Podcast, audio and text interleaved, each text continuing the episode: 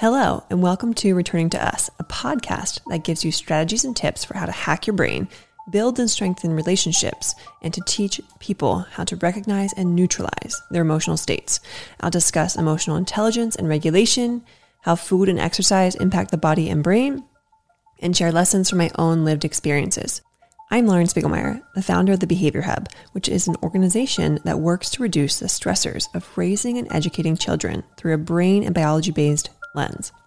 In these episodes, I'll share stories and strategies from my own life, work, and research, answer listener questions, and wrap it up with a try it at home tip.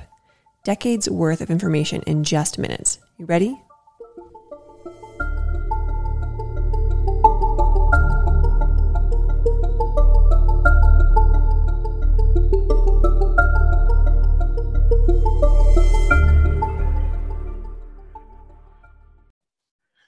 All right. Today we are continuing our journey down the disarming communication pathway. So, what on earth does that mean?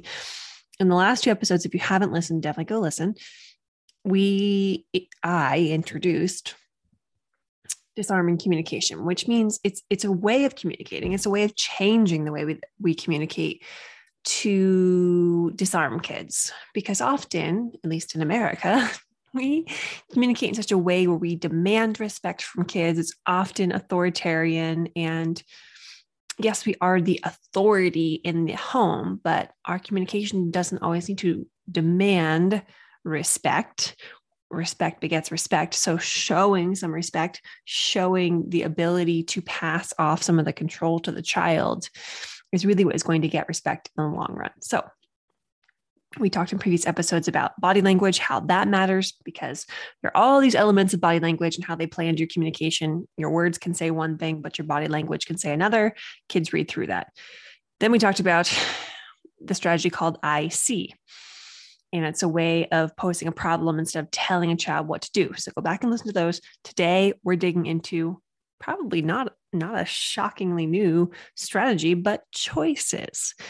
And there's a reason I want to talk about this because one, I have found that choices are really key in reducing the power struggles and getting kids to listen because kids who need a sense of control, kids who need to have a sense of power, kids who are more defiant, they do well with communication around having the opportunity to make a choice.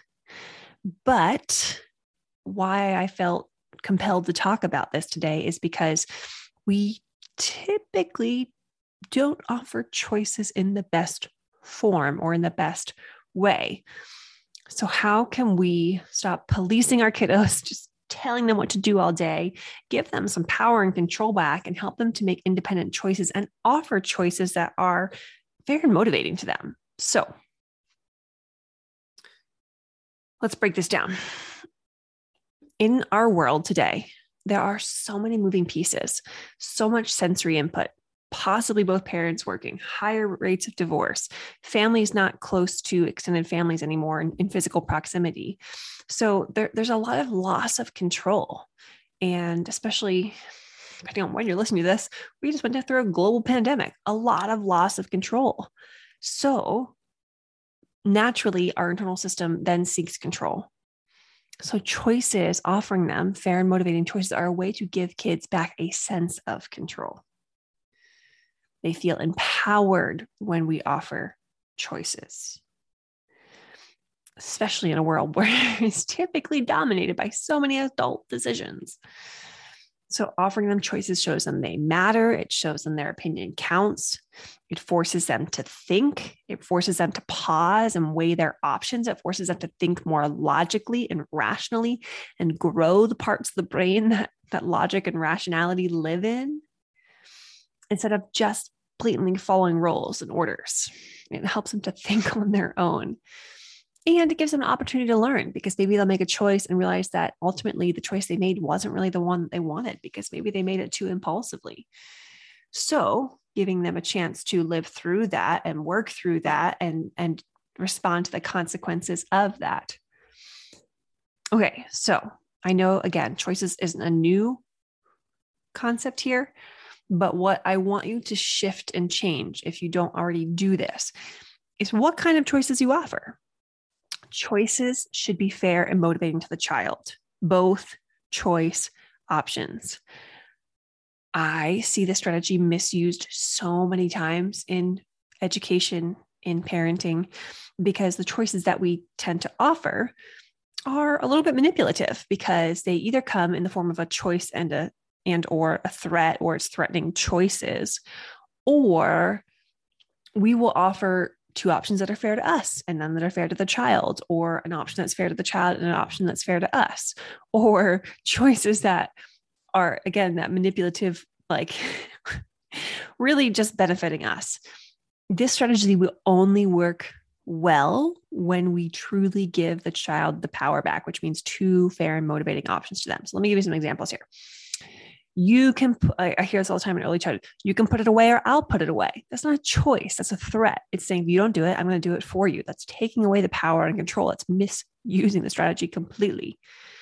Um, I've had kids in, in again, early childhood, it's an easy reference. Like nap time is always a problem because 20 kids are expected to lay down quietly for an hour. So, what about those kids that don't sleep or don't sleep easily or don't sleep in an unfamiliar environment? the strategy I've heard uses, well, you can look at books quietly or you can lay on your nap cot. Well, if they already aren't laying on their nap cot, that's not a fair motivating choice. And unless they really love looking at books silently, which some kids do, that's also not a fair motivating choice. So you've just offered two choice options, neither of which are likely to be fair or motivating to the child. So why would they care about picking one? Or why would that even work? So the point here is to be fair. The point here is to keep choices simple and straightforward. And the, cho- and the, uh, the third is make sure the choices are motivating, both options. All right. If you have older kids, what you could do, or if you have kids that are defiant and don't want to choose either choice option, you can throw a third choice option back on them. So I might say you can blank or you can blank, or maybe you have a better idea and, and let them choose. And sometimes they will, most often actually, they come up with great options. Sometimes they come up with options that are not possible. I remember I had a child and she's like, Well, I will jetpack out of the school. And I was like, Oh, that's a great idea. The problem is, neither of us have a jetpack. And if you jetpack out of the roof of the school, there's no hole for you to get out. So just kind of like playing along with it, making it funny. And then suddenly she's diffused and the choices don't even matter anymore. So making sure the choices are fair, they're motivating, they're simple, throw the th- third choice option back on them. The other thing to think about with choices is sometimes I see the overuse of this strategy. So it can be a good strategy and we don't want to overuse it because then it can produce anxiety because kids develop decision fatigue if they're offered too many choices. Like think about the, the home system where this shoe or that shoe, this shirt or that shirt, this toothpaste, that, like all day long, just choices, choices, choices, choices, choices. That takes logic. It takes reason and it drains your, your mental capacity as especially as a child who has less ability to build that back up quickly. So mindfully offering choices, not offering too many choices, and noting too that some kids really can't decide between a choice. They have anxiety about choosing the wrong thing. So when they're offered choices, they go back and forth, or they choose one and then they're upset they didn't choose the other. So if you're seeing that happening, noting that maybe choices aren't the best option for this particular child. So I remember a parent say like a lot of choices around like dinner plates and where to sit and stuff like this. And the, the child would go back and forth, back and forth. And she would get really upset when she chose one. And the, the parent gave her that choice. And the parent's like, I don't understand. I gave her the one she wanted. And I said, I think the reality of what's happening is like you give it to her and then she's not happy because she's thinking about the one she didn't choose and she has like she's anxiety ridden over really just wanting both and, and not being able to have both so choices probably just weren't the best option for her all right and think about too like uh, how good it would feel as an adult to have some level of choice i think if you're in a, in a job where there's so much demand passed down onto you what if you were given a choice? Like, how good would that feel? How freeing would that feel? And why don't we give kids more choices in a world where we take away so much power and control from them? What would it be like if we just gave them back some power and control? And how, how much would that build their self esteem and their sense of self? Here's when not to use this strategy, though. As I've stated already a couple of times, it's a strategy that taps into logic and reason. The prefrontal cortex, the thinking brain, has to be present for a child to be able to make a logical choice. I've seen teachers offer really wonderful and parents choices at the wrong time. Because if a child is highly emotional in a tantrum mode, in a breakdown, whatever it may be, they are stuck in their emotional brain. And when you're too deep into your emotional brain, you can't access logic and reason. So, offering a choice in that moment, the child's not going to be able to choose because they don't have access to their logic and reason. So, we've got to either get them back into their rational, logical brain first before offering choices, or just don't use choices at that time. So, make sure that is a good time to offer choices. Offering them again when a child is dysregulated is just not helpful. All right, that is choices in a nutshell. If you want to learn more about choices, and want a whole lot more examples of choices and want me to help you get some examples for the choices that you need in your situation. I have a whole course designed on disarming communication on our courses page on our website where it goes into all seven communication strategies, breaks them down, has you apply them to your own setting, has you leave with uh, a tool to remember all of these communication strategies and really make them your own in your own environment.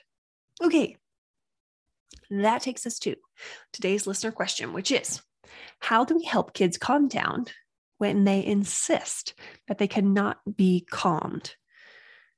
The first thing I would say is believe them. Even if we think they're being dramatic, we need to believe them.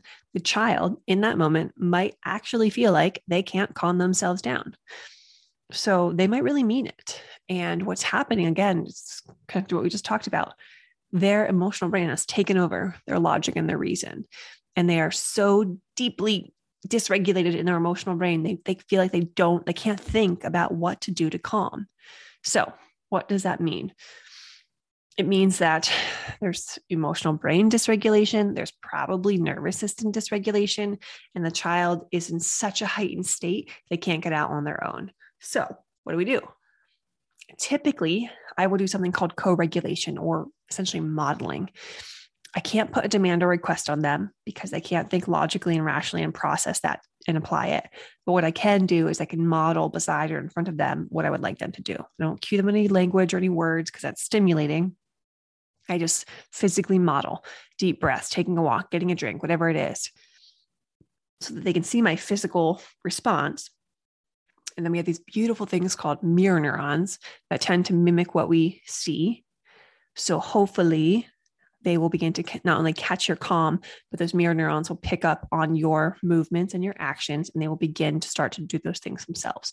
So the best thing you can do in that moment, model, model what you want them to do. All right. Let's wrap up the show with our try it at home tip, which is around your space, whether it be a classroom, an office, a home, a bedroom. And the tip is less is more for your clarity of mind. So if you live in a house where there are a lot of things, every one of those little things is a piece of sem- is a piece of sensory stimulation. So what we want to do is we want to kind of declutter and minimize. It's why minimalist livers like Tibetan monks are such happy and free people because they don't have things to distract their minds. So I'm going to encourage you to scan your physical space, maybe choose a room and kind of decide on a continuum how much stuff do you have in there and do you need all that stuff or if you need it can you tuck it away so it's not visually present because seeing all those things means the brain has to take in the stimulation of all those things, even if they're not moving things. They still have colors, they still have texture. So the brain is kind of on a, a loose and light level reading them sensory wise every time it walks into the room. But if there's less in the room, there's less for the brain to take in. The breast is, the brain is less overwhelmed, and the the whole internal system can stay more calm and stay more neutral don't believe me, then try this. Set up two rooms and put like virtually nothing in one room, just like the bare bones, and then put another room with like a ton of stuff in it. Walk in, just stand there, look around the room, and see how your internal system feels. I guarantee you, the room that's filled with stuff is going to feel a little bit more overwhelming to you. It's going to make you feel a bit more scattered versus in the room that's that's more empty. Your your brain and your body will naturally just come down to a neutralized level. So that is it for today's episode of Returning to Us podcast. Don't forget your try at home tip. Less is more when it comes to your physical space. And if you'd like me to answer one of your questions on a future show, email me at podcast at thebehaviorhub.com or send a text 717 693 7744. And don't forget to lock in what you learned today by either taking it home and applying it or taking it to school and applying it right away, or even possibly leaving me a comment below with your biggest takeaway or what you're going to do so I can hold you accountable. Until next episode, I am Lauren Spiegelmeier, and thanks for joining me.